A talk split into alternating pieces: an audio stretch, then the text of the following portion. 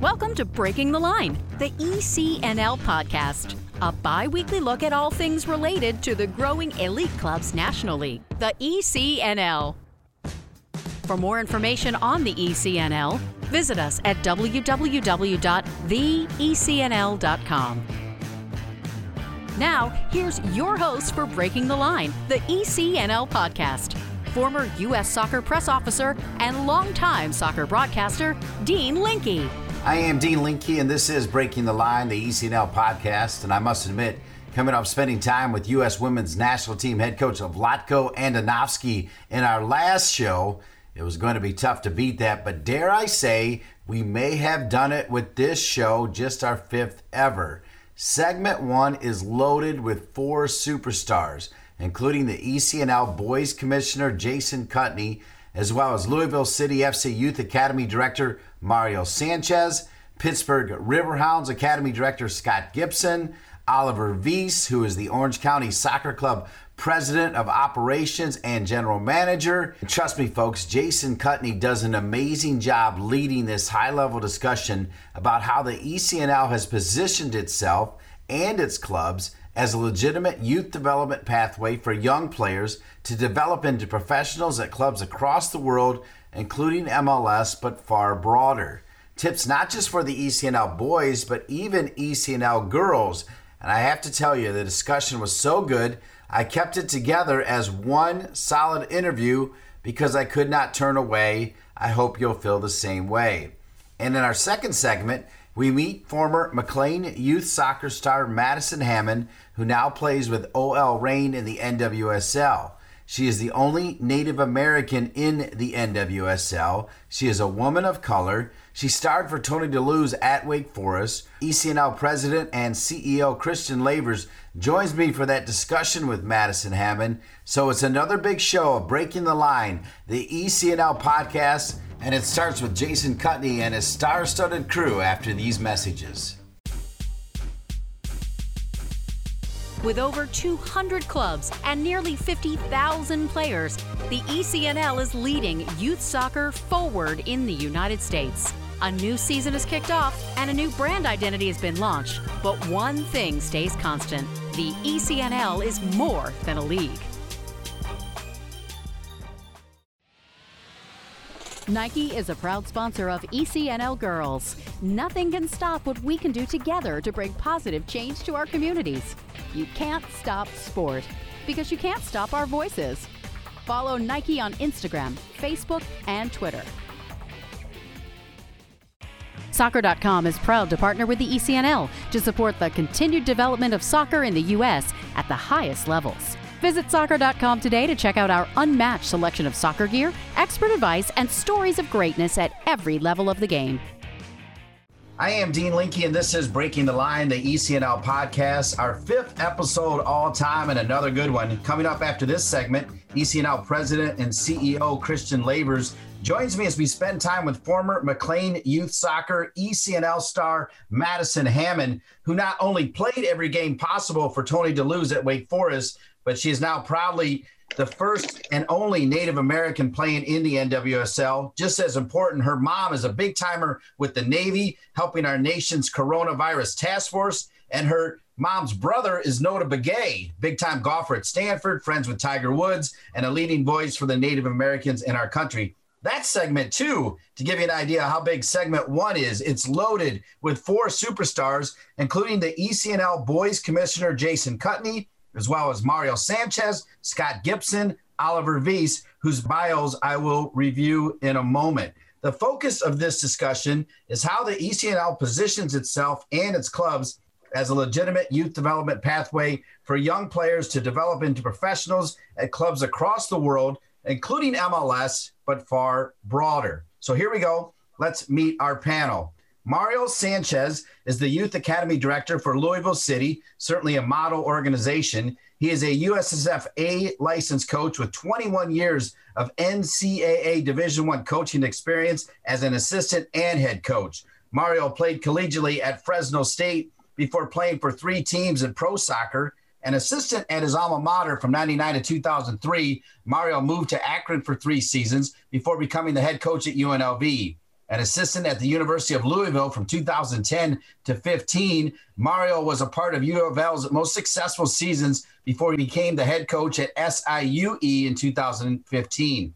In addition to being the academy director for Louisville City, Sanchez also coaches the club's U23 team, which competes in USL League Two. Welcome, Mario. Thank you, guys. Looking forward to it. Scott Gibson is the Pittsburgh Riverhounds SC Academy Director. Gibson came to the U.S. in 2003 to play collegiate soccer at Duquesne University and played two years professionally in Pittsburgh in 08 and 09. During this time, Gibson worked with Jason Kutney, who you're going to hear from in a moment, in building the Riverhounds Academy from a training only program to a full development model over the past 10 years. Gibson grew up in England and played in Middlesbrough, Darlington, and York City academies as a youth player. Welcome, Scott Gibson.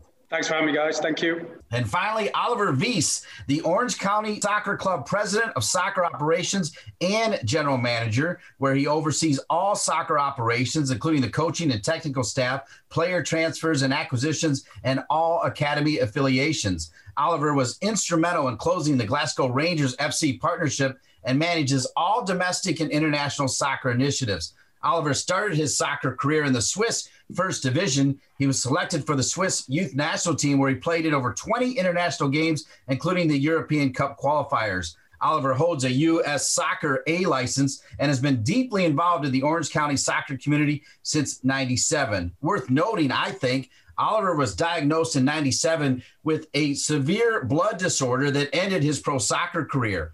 After a successful bone marrow transplant, Oliver and his wife founded Soccer for Hope, a nonprofit organization that has raised over $3.5 million for childhood cancer research and essential family support. Welcome, Oliver. Thanks for having me. All right. And finally, driving this entire conversation, and as I mentioned earlier, a key part of getting this breaking the line, the ECNL podcast rolling is Jason Kutney. He is simply the man, the ECNL boys commissioner, a position he took in early 2019 with a focus on expanding the league to meet the needs of the nation's top youth athletes. Previously, Kutney was the sporting director and CEO of the Pittsburgh Riverhounds and was named the Ernst & Young Entrepreneur of the Year in 2013 for his involvement in the Highmark Stadium project, which is spectacular. This after a nine-year professional playing career in the A-League and USL. With all of that, I turn it over to the man, Jason Kutney. Take it away. Well, thanks, Dean, and, and obviously, as, as you said there, with uh, with Mario, Scott, and Oliver, we got a really good panel here for discussion today. And we're talking about the pro pathway, and really, what a big focus for us in this conversation is to talk about things that allow us to dig a little bit deeper into what makes that pathway possible for these players and what each club individually is doing. And even if we can throw a net over some things that everyone collectively is doing and really use it as a way to pass on knowledge to other clubs in the league, whether they have a true pathway with a pro team above them, or if their standards are at that level where they are certainly producing the professional pathway for their players. So, you know, welcome to everybody here. Louisville City, obviously for Pittsburgh, for Scott and myself, is a big thorn in our side. So, Mario, we're going to put you on the hot seat first here with the first question. So, thinking about Louisville City, and, and obviously, look, an amazing commitment the club has made to the development of facilities and staffing for the pro side and now more recently with the youth side. What do you think about environment, Mario? Think about how does the environment in which these youth players develop on a daily or weekly basis, how does that set the tone for everything that's lying ahead in a player's journey? I think that's the, the part I'm probably enjoying the most right now working with Lou is that everyone from the ownership group to the president to Coach Hackworth for the first team, we all value the environment. As we've you know built this new training facility, one of the key things we wanted to make sure was that the kids literally are going to be playing and training right next to the professional players. So when you look at our, you know, our facility set up, we have the, the turf fields for the youth positioned right next to the, the grass fields for the pro team. So the kids on a daily basis get to see what it takes to be a pro because I think one thing we forget is this day and age, they want to think it's instant success. And we want to see the kids, you know, that they can look across the field and see the pros grinding away and, and working on their craft. So we've paid real uh, close attention to that environment. We're going to have a workout room that'll be next to, again, the, the first team as well. So that's something that we're taking real serious because we know look, there's a lot of good coaches, there's a lot of good clubs, but I do think one thing that sets apart the, the clubs that are pushing kids from an academy level to a professional level is that environment where they can touch it and feel it. So now we'll be able to literally in a session, if Coach Hack needs uh, you know an extra player, literally they can go across the field and jump in with the first team.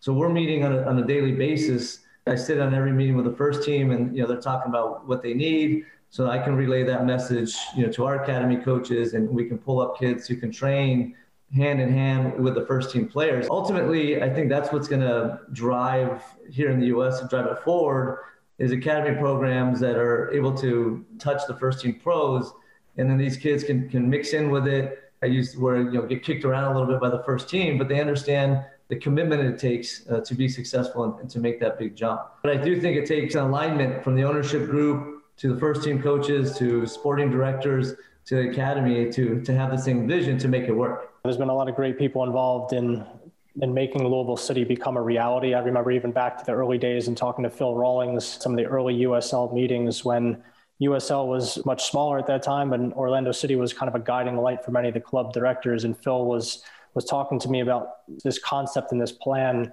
that would become Louisville City, and to see what you guys have created there. And you know, obviously Brad is as a president and having Hack there, I think you know it's certainly become a model very quickly in this country, which is a, a testament to everything that you guys are putting into it there. Scott and I obviously go back quite some time here. Scott and I had the opportunity to work together for many years with the Riverhounds and really building it from from scratch on the youth side, especially. It happened after a year where we kind of took on the club as a project. At that time, I would say, Scott, you know, you'll remember this with me, but 2006, 2007, we opted not to have a pro season that year just so we could focus on the youth. And one of the biggest things that we discussed at that time was focusing on the youngest ages in Pittsburgh and developing some habits there. But you know, when you think about the Riverhounds Academy since inception, it's always worked with the youngest players in Pittsburgh, ages three and up. And having seen now, Scott, the thousands of players under your tutelage over the last 10 plus years, how time flies, I guess, with some advancing now to the highest levels of the game, the pro game, some signed with the Riverhounds you know, what do you feel are the earliest signs that a top prospect is in your program, and and how do those signs emerge at those young ages? Yeah, I mean, obviously, Jason, you were a massive part of it, and, and still are, right? So, in the past ten years, from from those days where we were just training only to now having that full team model in place, having your Robbie Mertzes and, and others now that are playing playing their trade in the USL. Last year, obviously, when when you took the position with with ECNL, you know, we try to reinvent the wheel back again into our grassroots program so which I know your your, your daughter's in it and, and, and a part of that, where we work with players ages three through seven who we look to really push them technically, right? So what I believe is these players, the, the, emerging talents are the ones that, that do more than just grassroots programming. The ones that are at home, working at home with, with either their parents or, or through online programming at home, you know, they're sponges to learning. They love the ball. They're hardworking, quick learners. And we talk, Jason, and we've taught over the years that these kids are the kids are such visual learners that we put our top top trainers and coaches, and even some current players that play for our first team into that environment, into that culture. Your Robbie Vincent and your Stephen Okais and Kevin Kurz, who are who are guys who just recently retired from our first team are in there with the likes of Jason, who played for you know pro for many years, and, and myself and others, where we are challenging those players and encouraging those players to take risks, but to have fun in a real energetic environment. For us, that builds a foundation where when they get to seven, eight, nine, they can then maybe potentially translate into our team platform, which is the RDA, uh, the Riverhounds Development Academy, and then we go from there. So the ones that are that the prospects are easy to see pretty early on, but then it's our job to nurture that process all the way through. It's a long process, as we know. The developmental process of a player is many ups and downs, and how do they deal with that? But before I, I let you guys move on, the, the, the culture side of it is you know what Mario said is big. I mean, with Highmark Stadium, obviously, with our first team here, our project in, in Coraopolis, where we're you know about to, to get a full indoor facility with with fields there. It's having these young players in and around the pro team, recently retired players it just breeds a culture and it's it's the culture of the day in and day out. You go into a lot of locker rooms or environments where the slogans on the wall but i feel as though you've got to do it through your actions and we preach that day in and day out. So the grassroots foundation is certainly a, a big part of it that, that will hopefully build that foundation for years to come. Well, it's definitely uh, it's it's paid off to this point, and obviously it, it, I've seen it, been able to see it firsthand with just the culture that's created and how that translates as well to families supporting the first team because they see those guys coaching their children on a on a weekly basis. And you know, I know that's that's very near and dear to to Oliver as well with Orange County, and he's done a, a great job at also building West Coast FC on the boys' side out there and Southern California, it's a huge market, right? And you have Oliver who's come in with a great playing career in Swiss youth national team and Swiss first division. But Oliver, you stepped into a role there with Orange County. You started working on building partnerships. You got a, a significant partnership with Glasgow Rangers FC. What do you see when you look at the youth development spectrum? What are those benefits, but also what are the risks associated with young players, either at the youth side playing up at older ages or at this point now integrating in with the first team?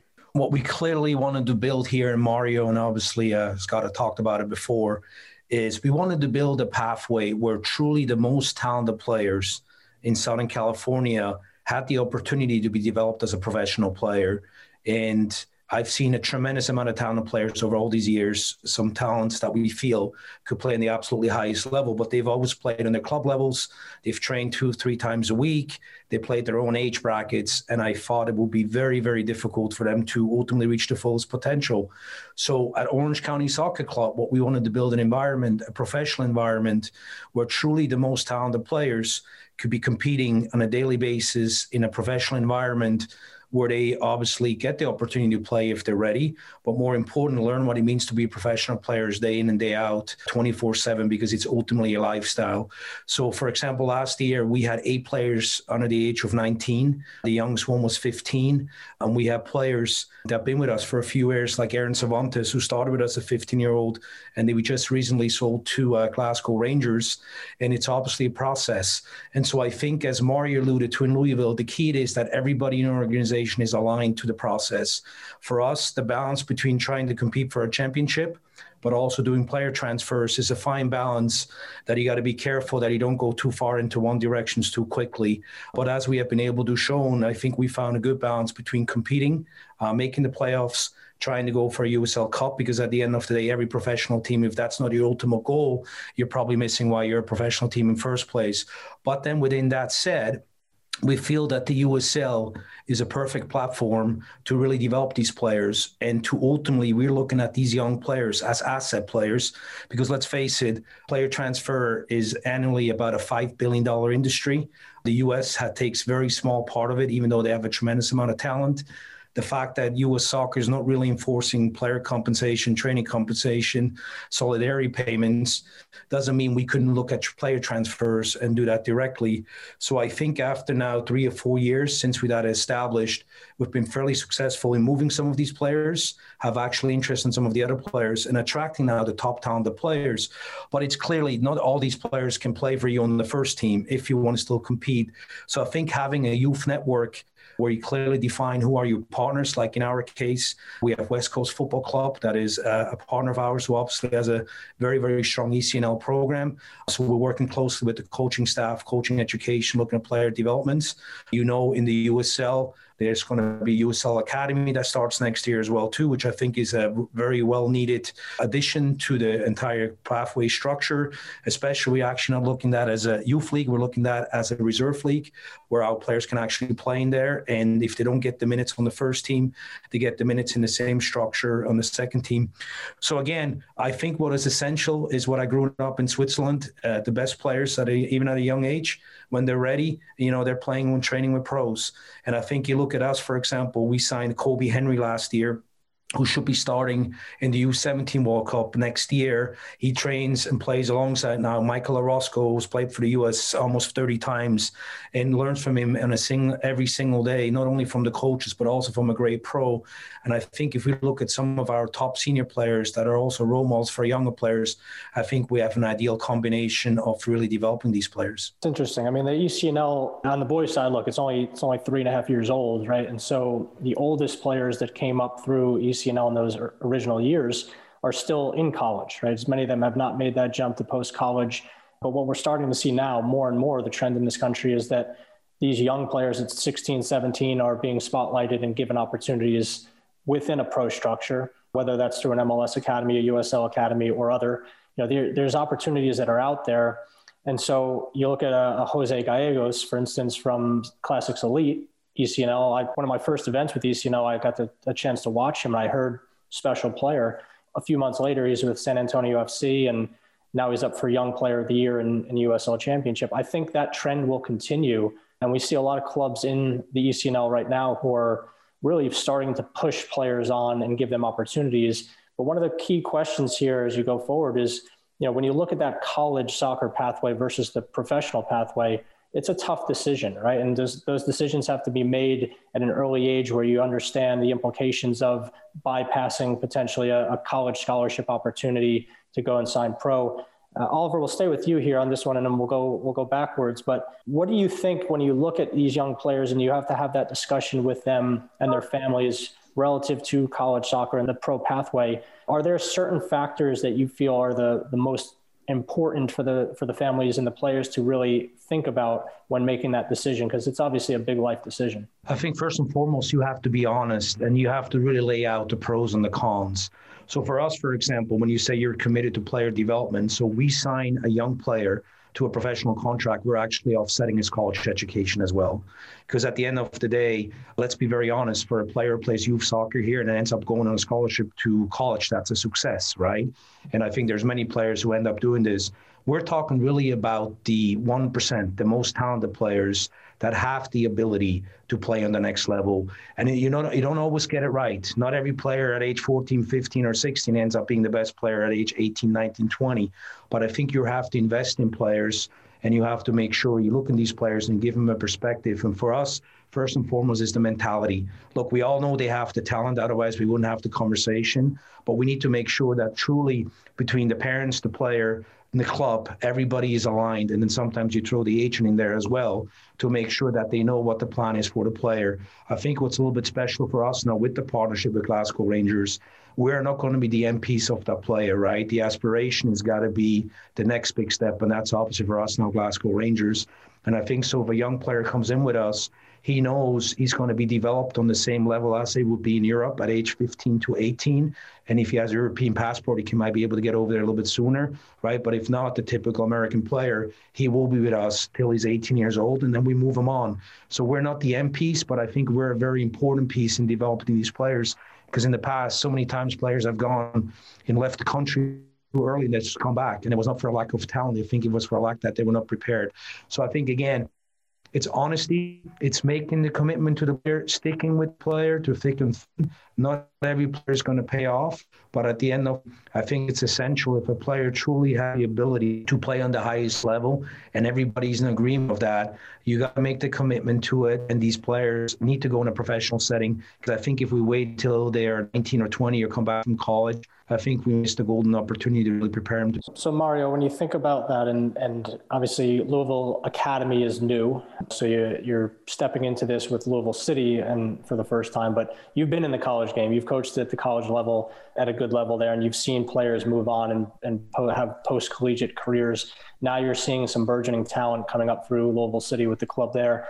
You know, when you think about that decision as to when to move a player onto a, a different level or a higher level. You know, you have a U16, a U17 in the academy. It looks like he's starting to show potential to go onto that pro contract. What kind of takes place in that space of time between I think this player might be ready and this player signing a contract when you look at that? I think that's where the alignment piece comes. We have a young man who's an 03 who's going to sign his first contract with the club here shortly. And the process started a year ago, even before we had these teams where he, to Oliver's point, he started training with the first team, you know, and, and we, I don't say eased him into it. We treated him like normal, you know, and then this past year, um, he was able to actually get into a game. And then, you know, as a staff, we're constantly evaluating them. Um, and right now, interesting thing was he's been training with the youth again with the U19s because the first team's done. And seeing him now with the youth, it clearly to us now is like, okay, he's ready because he was you know hands above everyone right now those last few weeks of training with the U19s. So I think it's a, it's a it's a person by person um, evaluation. It's constant discussions, literally daily. Again, with that alignment piece between the first team and, and myself. I'm out there, so I get to evaluate as well and work with them. So I think that also helps that we're all again seeing the same thing. Ultimately, I don't think there's anything that's going to 100% say he's ready or not ready. You know, we have discussions with the family and they understand. I say risk, but you know, we educate them from day one. We advise them if they're not ready not to get an agent so they can continue with their NCAA eligibility. But it's it's it's constant communication with the individual and their family so they understand. At the same time, I think a valuable option now is taking a gap year. You know, having been in the NCAA for so long, I I know the nuances of it, and I see we're seeing a lot of boys taking a gap year because they are interested in professional you know sports. Maybe they're not quite ready physically or something, and so they can take that gap year, still keep their eligibility, and and then another year with the pros, and then we can evaluate at that point as well. I think my background, obviously, like a lot of American coaches, coming through it myself as a college player and then moving on professionally when we all came through, there was no other option. And I think the only difference now is that there's legitimate options, whether it's the USL level, the MLS level, you know, that these kids can pursue. We just didn't have that. And I would even say, you know, 10 years ago, even legitimately, yeah, there was MLS were signing a few kids.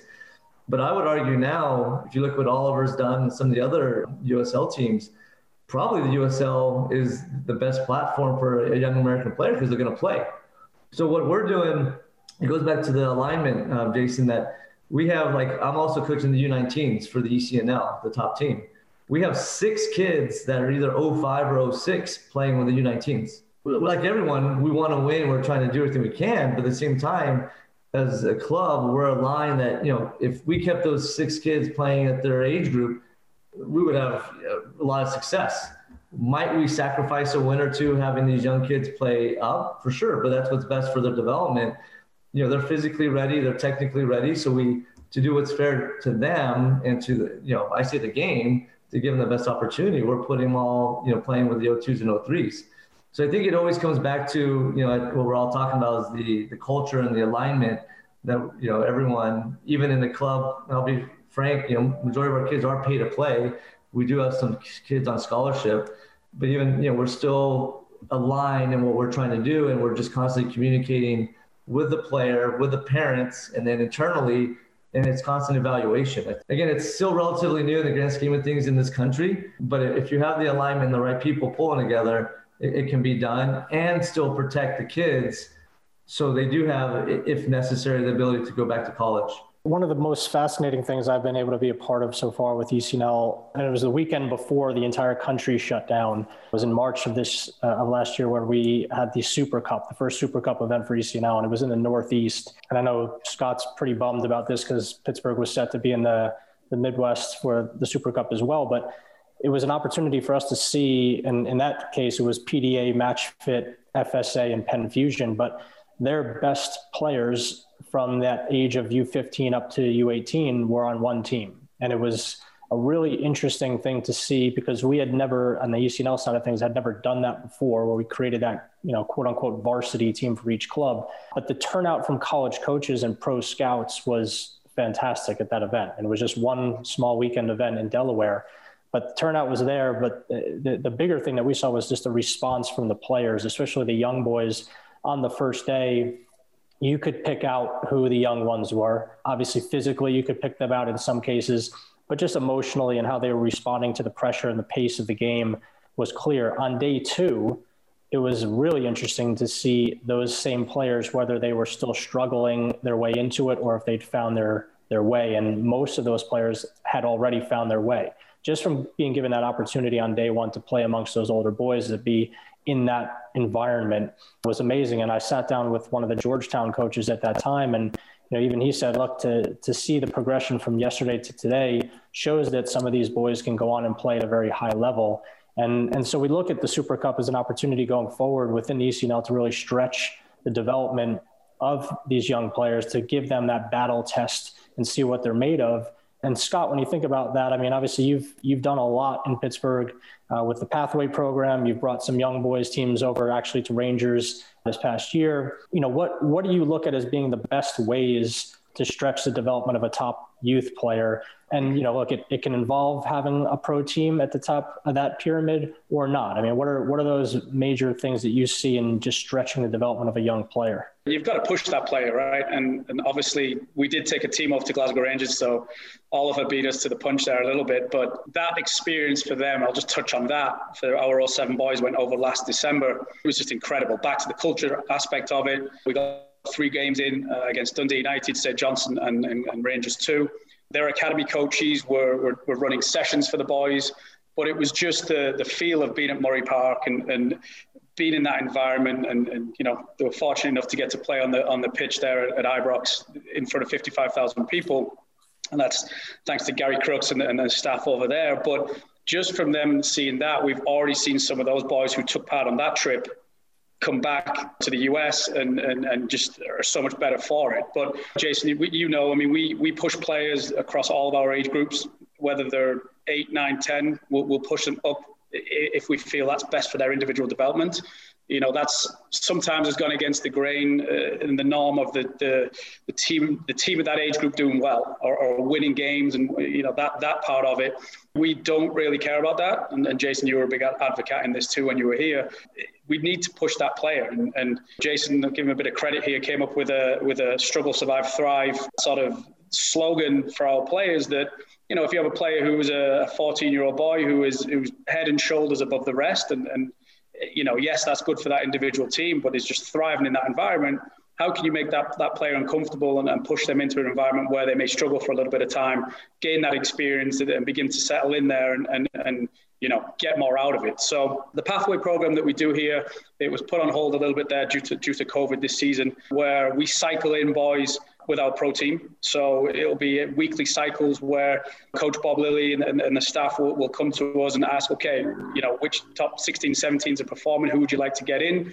They'll come in and train for the week with the first team. If we have a home game that week, they'll be on the bench just there, thereabouts. You know, obviously not not playing or anything like that, but just smelling that culture and, and understanding what it takes. Because we talk heavily with our, let's just say, 13s through 18s on managing distractions away from the game, taking care of schoolwork. You know, things go go on in, in, in everyone's home life that are, away from the field that go into the complete maturation of a player, they can learn from seeing the sacrifices that, that, that that all players and pro players have had to make because any player that's made it pro or at a high level has had to make choices and sacrifices along the way. So that pathway program has been really good for us. The other thing we do internally, we call our PPS, uh, Premier Player Program, is across age groups from time to time, once every three weeks on a cycle, we'll have whether it's our 2007, six, and five boys the coaches at those age groups will recommend their, their top five or six players at that point in time, where we'll put them into a, an additional training session uh, every other week or so, which which then we can see, you know, our top performing boys training together. We can keep tabs on it. You know, the younger boys get the experience of that.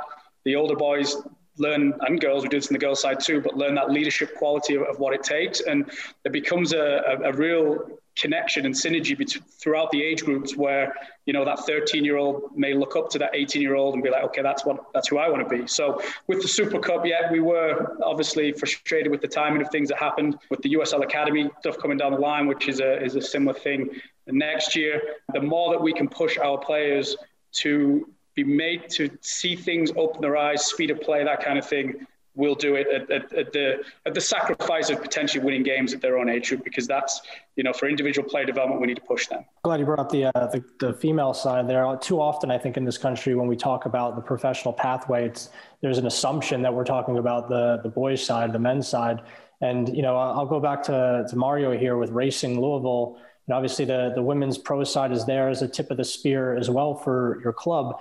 Are all of these things that we're talking about here is it straight across the board? Is there a direct correlation with what you're doing on the girls side?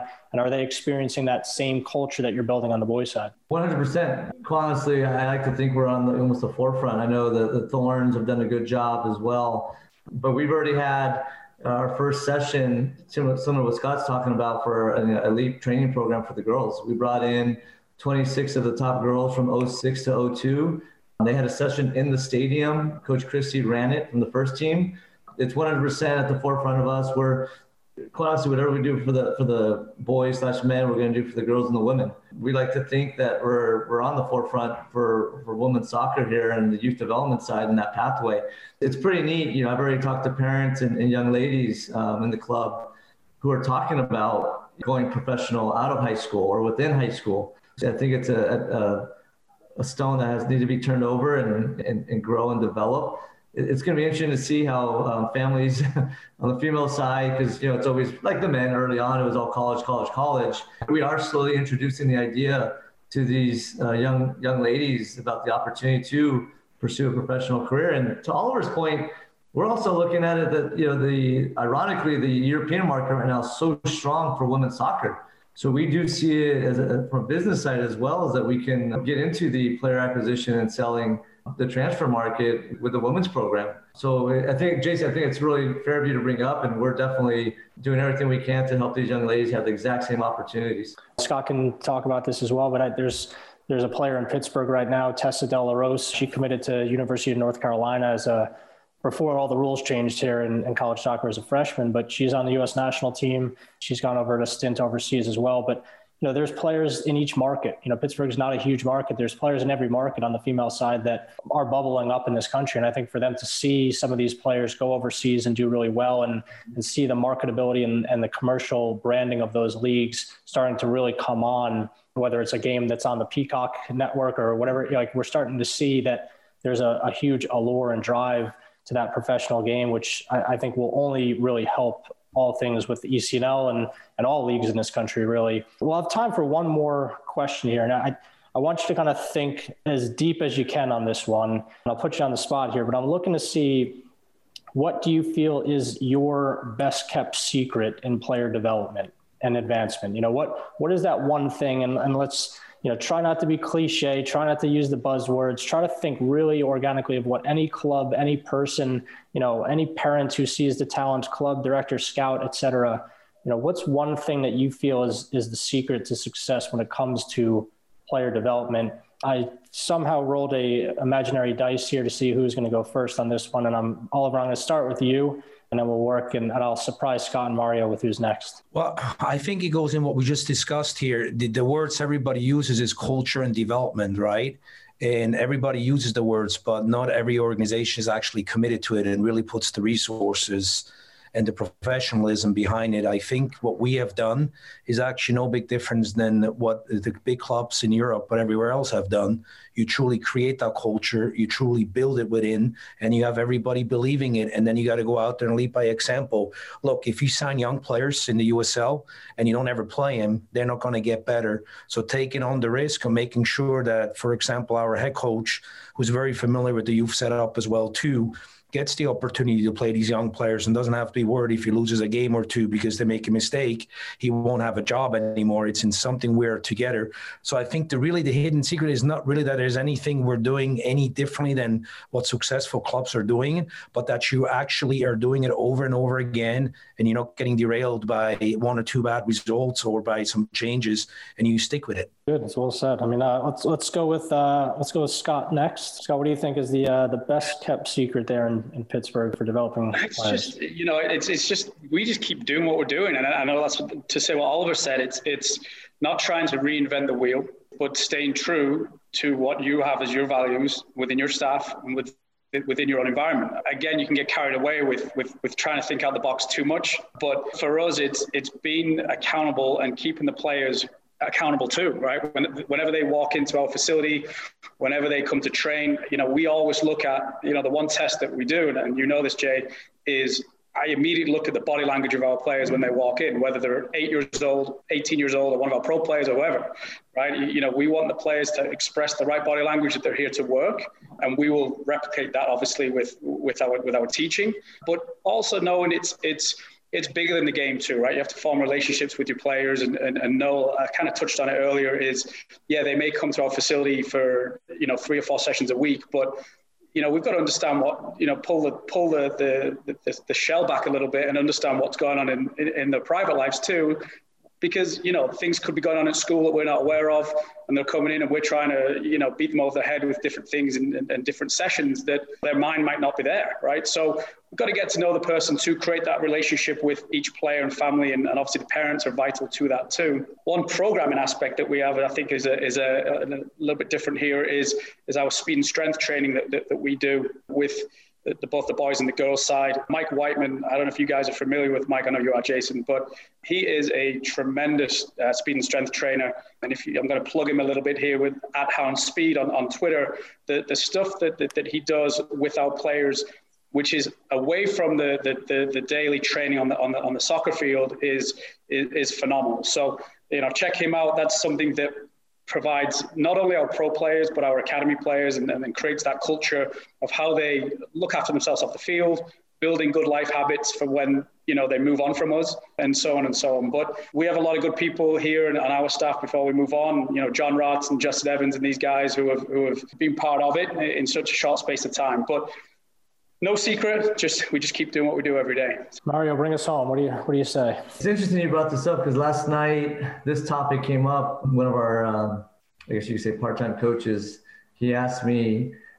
He goes, "Why does Why are there so many center mids in America?" And the reason, I'm, you know, it kind of it, it bring me to this question. One of the things now that we have our facility and we have plenty of field space, you know, we're going to start doing a lot more functional training you know, it's no fault to sometimes American coaches. You know, you, you, you coach in youth soccer in this landscape and you get a quarter of a field. It's hard to work on your outside backs, you know, one v one defending, getting forward, serving balls, your wingers. And so we, I think in America, we create a very generic, it's a good player, but very generic. They can do a little of everything. So one thing that we're going to do, besides what Oliver and Scott are talking about, just culture and all that, we know but we're going to do some specialized functional training starting when they're 13. I think, look, I don't want to do it before that because I think there's a need to be well-rounded. And some kids, you don't know their growth, but we're going to once a week bring two or three age groups together, and you know, a coach will run a session with the strikers, like the one for all of us. You know, how come America doesn't produce a great number nine? How many kids? I think the problem is how many kids in America get in front of the goal three or four days a week you know what I mean? So, you know, that specifically, you know, one day a week, they're all going to come in and do everything around the goal and they take the backs, work on defending and, and so forth.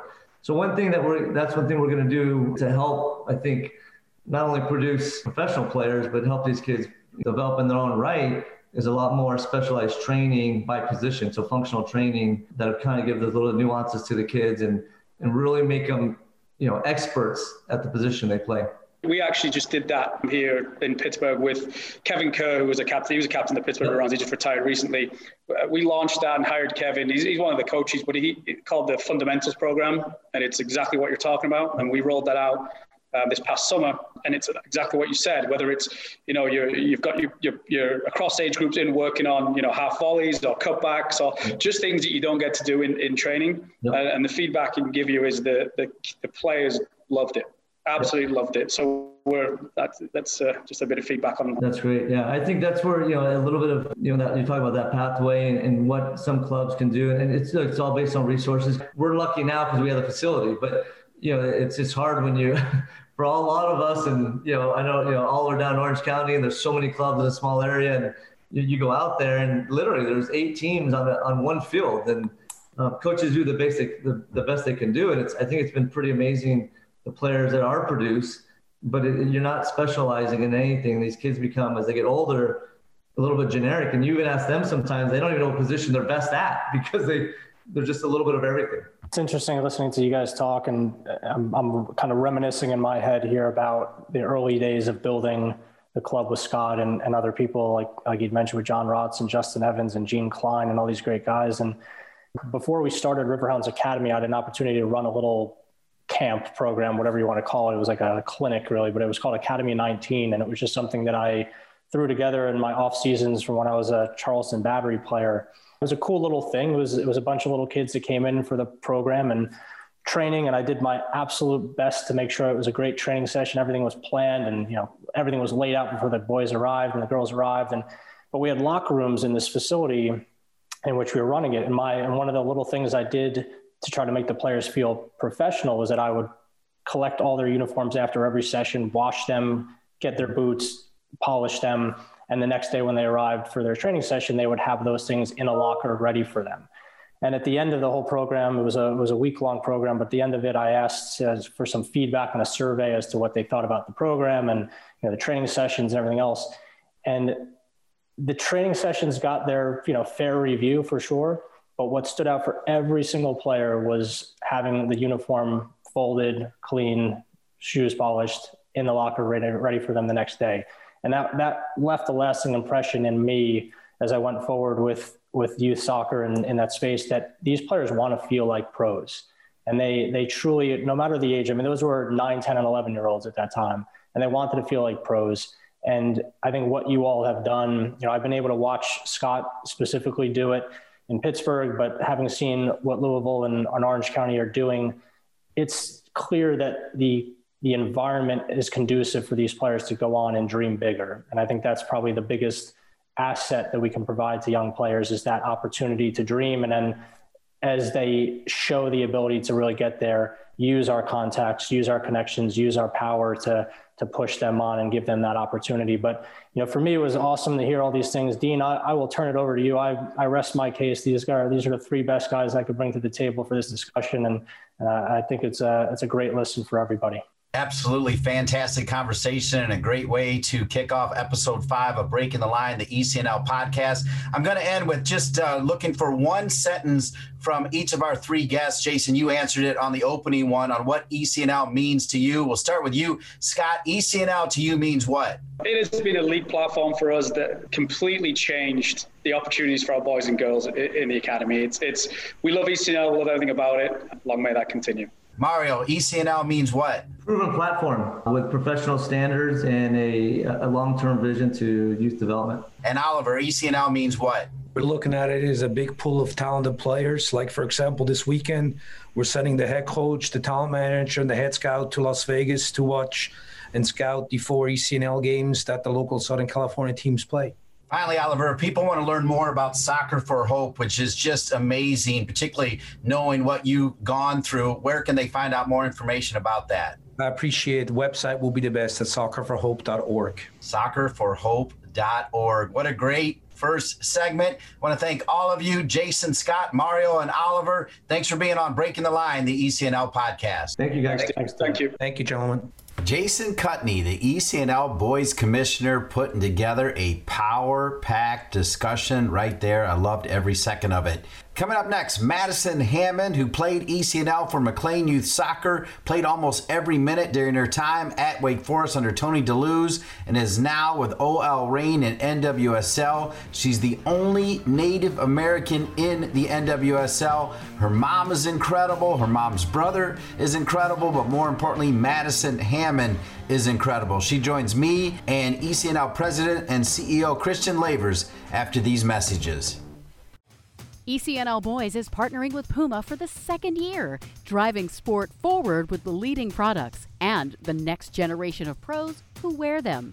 Puma has proven themselves as the fastest sports brand in the world, the fastest innovation, the fastest players, and the fastest products in the game. They're the perfect partner to complement the speed and talent of our teams.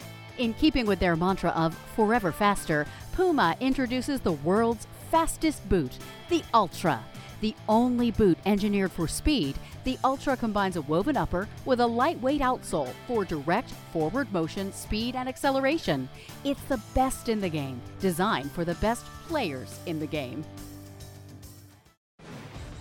From athletes just starting to turn heads to some of the best athletes to ever play their games, Gatorade shows that they are the proven fuel of the best. For the athletes who give everything, nothing beats Gatorade the studied, tested, and proven fuel of the ECNL. Welcome back to Breaking the Line, the ECNL podcast. Once again, here's Dean Linke. Welcome back to Breaking the Line, the ECNL podcast. I want to thank Jason Kutney and his unbelievable star studded crew for kicking things off. Now, as promised, we are talking about Madison Hammond.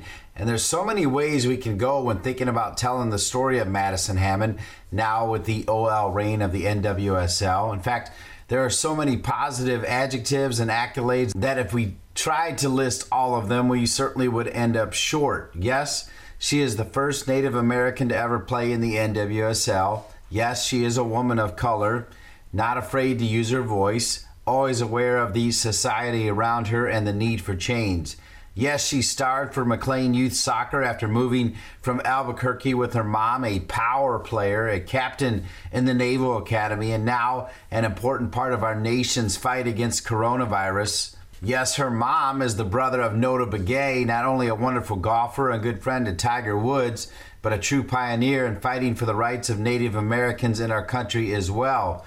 We can say all of that, and certainly I just did, but instead, I want to start by talking about what Tony da Luz, the 24 year top man of the Wake Forest Demon Deacons, who Madison played for every game she was available. Point is, Tony said if she could walk, she could play. She was that good. But he also said this about Madison Hammond, and I quote, She is a model of class, resilience, persistence, and hard work. She, along with Katie Stengel, are the two hardest workers ever played for me at Wake Forest and she is the kind of person you will only ever wish good things for. She will earn it and deserve it. So, with that, we welcome in Madison Hammond and Madison to end with those kind of words from Tony da Luz, big praise. How does that make you feel about his words, and how does that make you feel about spending time with Tony da Luz?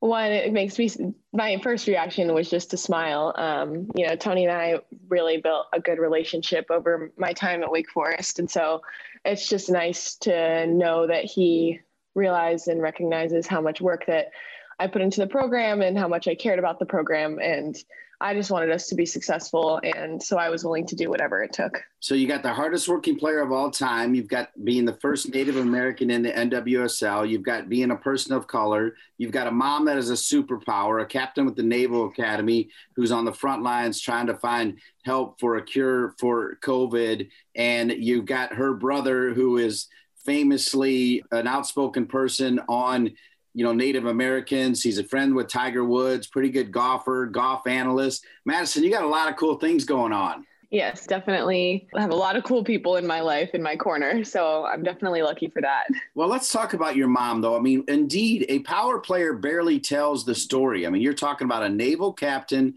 who's on the front lines trying to get us out of this terrible mess. How proud of her are you?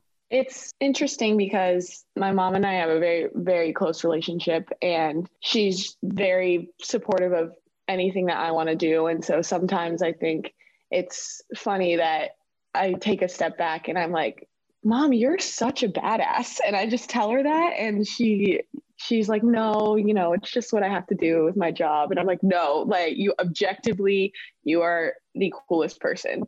And yeah, I think that just everything that's happened this past year, I've just really seen her level up so many times. And every time I think that, man, that's just like, it's too much, there's too much stress, she just really takes it like a champ. And it's definitely really inspirational, but also keeps me pretty grounded that even though I'm doing all of these awesome things with sports, there are so many other things that are going on that are just as important. And what she's doing every single day is really important, not just for herself, but for literally everybody in the country. Well, that's so well said. And we do want to get back to your mom. I'm going to take one more and then turn it over to Christian Lavers. But at its core, you've heard this question a million times, but we need to ask it as well. What does it mean to be the first and only Native American in the NWSL? I think for me, the best answer, the closest that I can get to the true feeling is just a really big sense of gratitude, a really big sense of inspiration, not only how I can inspire others, but also what others support is doing for me. And, you know, anytime an article has come, da- come out in the past three or four weeks, just the response has been so positive and I haven't really interacted with anybody who wants to take this to a negative space. And so if everybody's supporting me, all I can do is really propel me forward to just keep working hard and represent the communities that I come from the best to the best of my abilities, but also just to keep going. I've realized that I'm so young and I have so much that I want to do with my career, both on the field, but also off the field. And so it just really makes me excited to be the first Native American in the league. So, Madison, uh, obviously, your first year in the NWSL is a pretty unique year. You're you're playing also with Olympique Lyon Reign, which is a uh, unique setup and partnership between uh, obviously the French club and and the NWSL club and playing with one of my favorite players in the NWSL, Sofia Huerta, who was at Chicago when I was there when she was a, a rookie in uh, her first couple years. But what was your experience like in the in the Challenge Cup and in the fall series? What was this first year like with uh, Olympique Lyon Reign? So I think that this year has just been so crazy, and you know, there's been so many ups and downs for me personally, just in deciding or determining if I was even going to be on a team. And, you know, when I got the call to come into camp and go to Montana with the OL Reign, I was just really hyped, really amped, wanted to show what I could do. But being on the team actually and going to the Challenge Cup, I almost see this year as two phases. The Challenge Cup, it was nice because I got to see my team at its max strength, all the other teams at its max strength, and you know, really be able to I didn't play in any of the games, but I was able to, you know, watch and learn a lot and learn how the game works and how chaotic it can be, but also how aggressive and it's and exciting it can be. So it was nice because I could see all of that and be in a tournament environment, but not really have the pressure of having to perform. But then transition to right after the Challenge Cup, and my immediate response was like, okay, now I want to get on the field because I think I can play at this level and so my entire goal this fall and during the fall series was just, you know, get better every single day, whether that's in training with a lift session, like whatever, just every single day getting, even if it's the smallest improvement, just get better. And I feel like from my first day going to Montana in preseason with the OL Reign to our last game against Utah, the amount of improvement that I've seen in just not even, you can't even call it a year. It's like a bunch of segments, the amount of improvement that I've seen for me personally and just the individual growth I've gone through. I'm so excited just because I think that it has just prepared me for next year and for the year after that and just my career in general. So I would just call this first year, I, I've called it with some of my teammates uh, almost an orientation rookie year because it wasn't a real rookie year, but it really did count because I learned so much and it'll help me going forward. But I think overall, I would just take it as a positive of just I got a chance to grow so much with less pressure. That philosophy sounds like of just constant improvement and constantly looking to learn. I got to think some of that goes back to your time growing up as a youth player at McLean and you played with one of the guys, if he's not the nicest guy in soccer, he's certainly on the podium. Clyde the Glide Watson, who uh, everybody knows and loves. Can, what, can you talk a little bit about your time playing in McLean and, and Clyde and others there who may have uh, may have been a part of helping you on this journey? So I didn't play my entire career with McLean. I actually played for Prince William Soccer for a lot of middle school and in, even into high school. And you know, I won two state cups with that team, and it was great and everything but I really credit switching to McLean as the reason that I ended up at Wake Forest and which led me to being able to compete in the ACC. I would say 97% of that is because of Clyde. And I just, the first, the, what, the way it first started was I was doing private trainings with him, you know, just like one on one sessions. And it was nice for somebody to, when you've been, this sounds almost bit like I don't even know how to say this without it sounding bad, but when when you play a lot and when people have always told you you're good, it's honestly really nice and humbling for people to point out things you're not at, not very good at and things that you can get better at. And Clyde did that, but again in the nicest way possible and it was just very point blank and objective and I was just I really instantly had a ton of respect for him. And so getting the chance to play for him and just learn from him all the time it was the first time that I learned that soccer doesn't have to just be a job. Like we're supposed to be enjoying this game. And if it's not fun, then you're not doing it right. And so I think I took a lot of that combined with my mentality of just working hard all the time. And I think I improved so much in the two years that I was with him. And thankfully, it led me to Wake Forest. But yeah, playing for Clyde just really makes you appreciate the game, not just for a sport, but as something that is much more important in all aspects to your life. Well, he certainly has a, a wonderful way of being very soft spoken and making you kind of lean in to hear something that, uh, that, tells you what you need to do better or, or how you can be more effective. And, you know, I, I, I spoke to him briefly or texted with him before this, and his comment uh, about you was a, a, great player, but an even better person.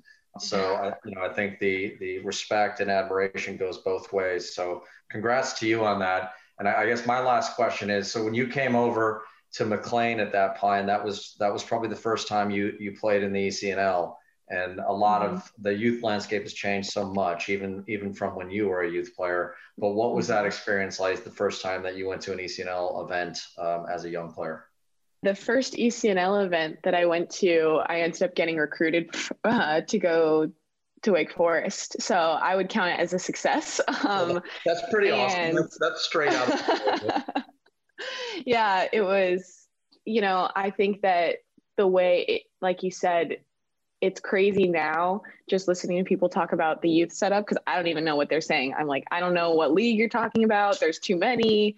Like, I, must, I'm aged out at this point. But yeah, I remember just the ECNL being just like what everybody wanted to play in at that point. And I think it's really cool because the way it was set up was just like really competitive. You were always playing against, against the best teams. But I remember we went to the PDA showcase and that's when I don't even remember who we were playing. I probably should, but that was the tournament where Tony had seen me play and took it and ran with it. And it actually took me a couple more months before I went on a visit to the to that campus. But I would say my ECN, time at ECNL showcases was always a good time. Well, that is a great sell right now, and that will definitely be one that we cut out to promote this show. That your first now showcase at Tony da Luz find you because I will tell you, Tony da Luz said that when he saw you, he's like, "Wow, I love this player." And I think Madison, you will admit you were very slight, kind of this really petite little girl out there on the field and he found you.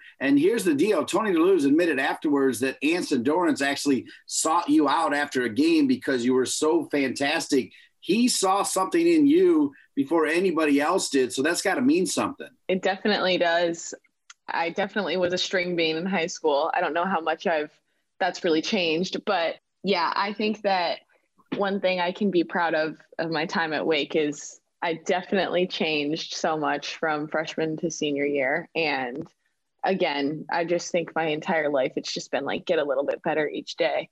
And I think I did that. And I think I'm learning how to continue doing that otherwise so that I can have a really long career professionally. For sure. The NWSL made such a big statement first at the Challenge Cup and they continued it at the Fall Series, but at the Challenge Cup to be the first league out there, but to also take a massive stand on social injustice. Here you are, the only Native American in the league. You're also a woman of color. Just talk about what that means as we continue the dialogue. And I can tell you, Christian will second this. We'll continue that dialogue even on this podcast as well. I appreciate that. For me, to be a part of the league as it was the first league, professional sports league to come back this year, I think I just felt an overwhelming sense of pride, particularly because my team took a ton of strides and had a ton of internal dialogue about the issues at hand and how it affects directly impacts and affects the players and your teammates and if they're your teammates and you're calling them your friend then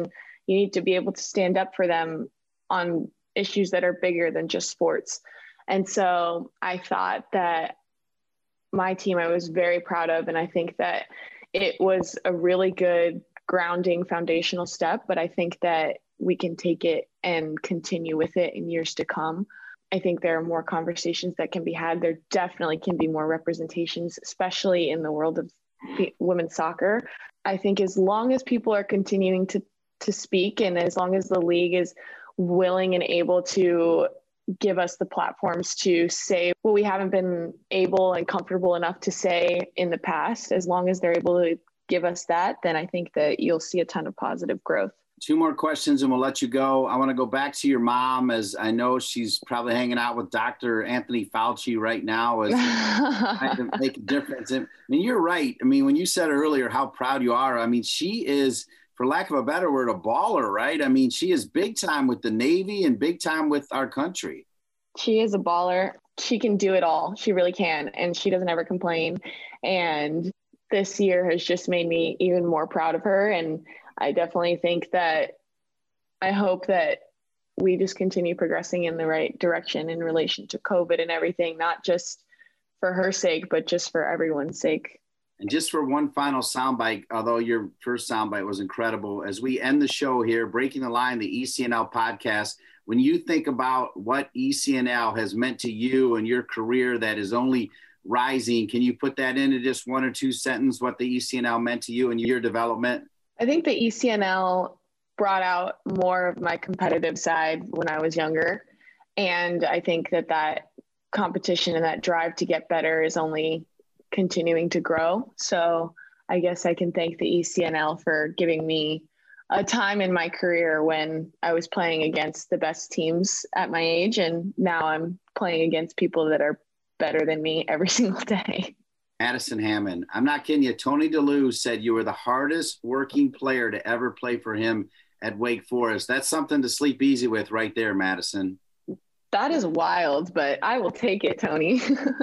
All right, Madison Hammond. This is Breaking the Line, the ECNL podcast. Thanks so much for being with us. Enjoyed it, Madison. Thank you, guys. Yes, indeed. Thank you, Madison Hammond. Of course, Christian Lavers, the president and CEO of ECNL. And how about that first session? Unbelievable. Jason Kutney spearheading the entire session with Mario, Oliver, and Scott.